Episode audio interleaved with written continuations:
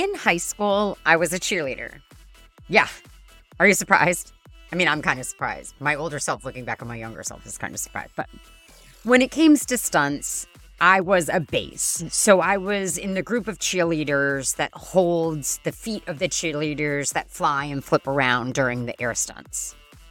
During my entire time on the team, I never once dropped a fellow cheerleader or failed to catch her after a toss. All the flyers knew they could trust me and the other bases, and it allowed us to pull off some pretty amazing stunts during our routines. Welcome to episode 182 of This Shit Works, a podcast dedicated to all things networking, relationship building, and business development. I'm your host, Julie Brown speaker, author, and networking coach. And in today's episode, I'm diving deep into an enlightening study that reveals the fundamental behaviors propelling high performing teams towards success.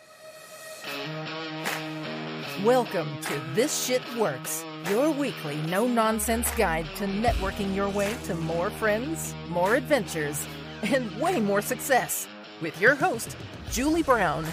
Here we go.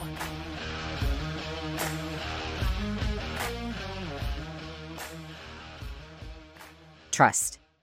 It's a word that is echoed throughout leadership seminars, boardrooms, even keynote stages.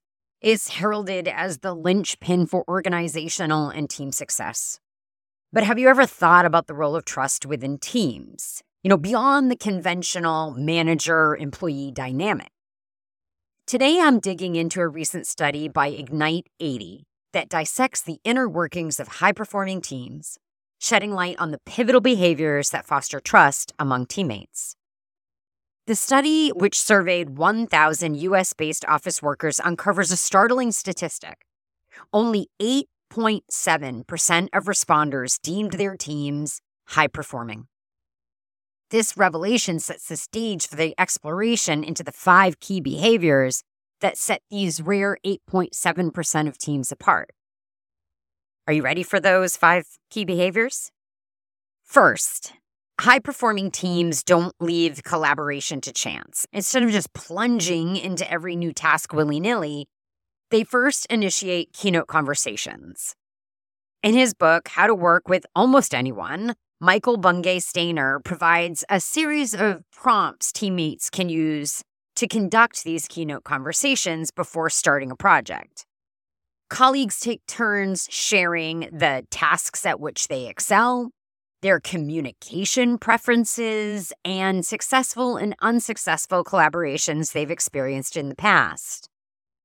Critically, Stanier also recommends proactively creating a strategy for when things go awry by inviting team members to devise a plan for handling any breakdowns in collaboration should they occur. Second, Transparency emerges as another defining trait. High performing teams proactively share information, fostering inclusivity and thwarting the toxic practice of knowledge hiding, a red flag signaling deeper issues within that team. I mean, how many of us has seen that in action at our places of work? I know when I was in corporate America, I saw it all the time. Third, these teams don't hoard praise, they actively share credit. They acknowledge teammates' contributions, fostering appreciation and cultivating a culture of reciprocity that bolsters trust within the team. But what about disagreements? Well, the fourth behavior of high performing teams is that they don't shy away from conflict. Instead, they view it as a catalyst for making better decisions. The article draws parallels to thriving marriages, which I thought was an interesting take because in th- thriving marriages, they navigate disagreements adeptly, focusing on needs over failures and maintaining a constructive approach, which these teams do as well.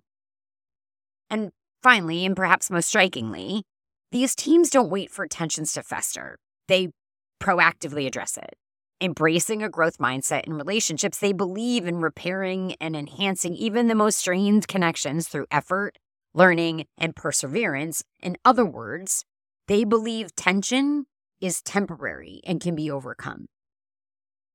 So, what are the immediate takeaways? Well, perhaps that trust isn't bestowed by management to employees.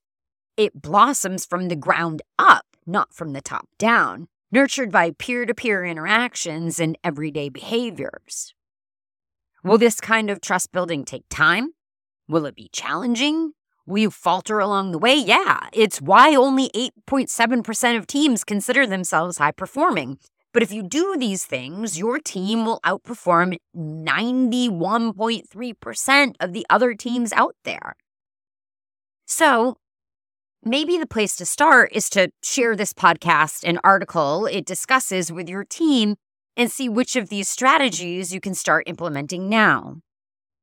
Consider implementing those keynote conversations with your team at the beginning of each new project.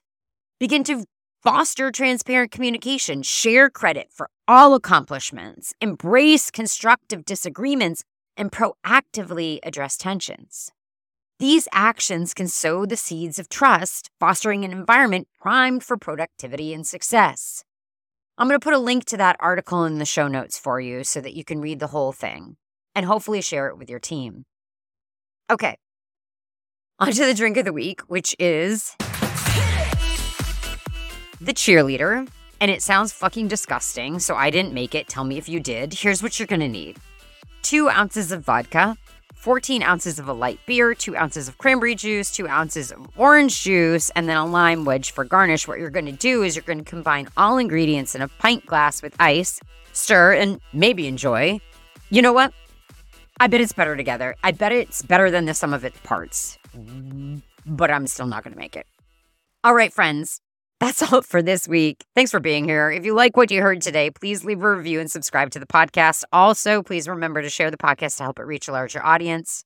If you want more Julie Brown, that's me. You can find my book, This Shit Works, on Amazon or Barnes & Noble. You can find me on LinkedIn at Julie Brown BD. Just let me know where you found me when you reach out. I'm Julie Brown underscore on Instagram, or you can just pop on over to my website. Lots of info there, juliebrownbd.com. Until next week.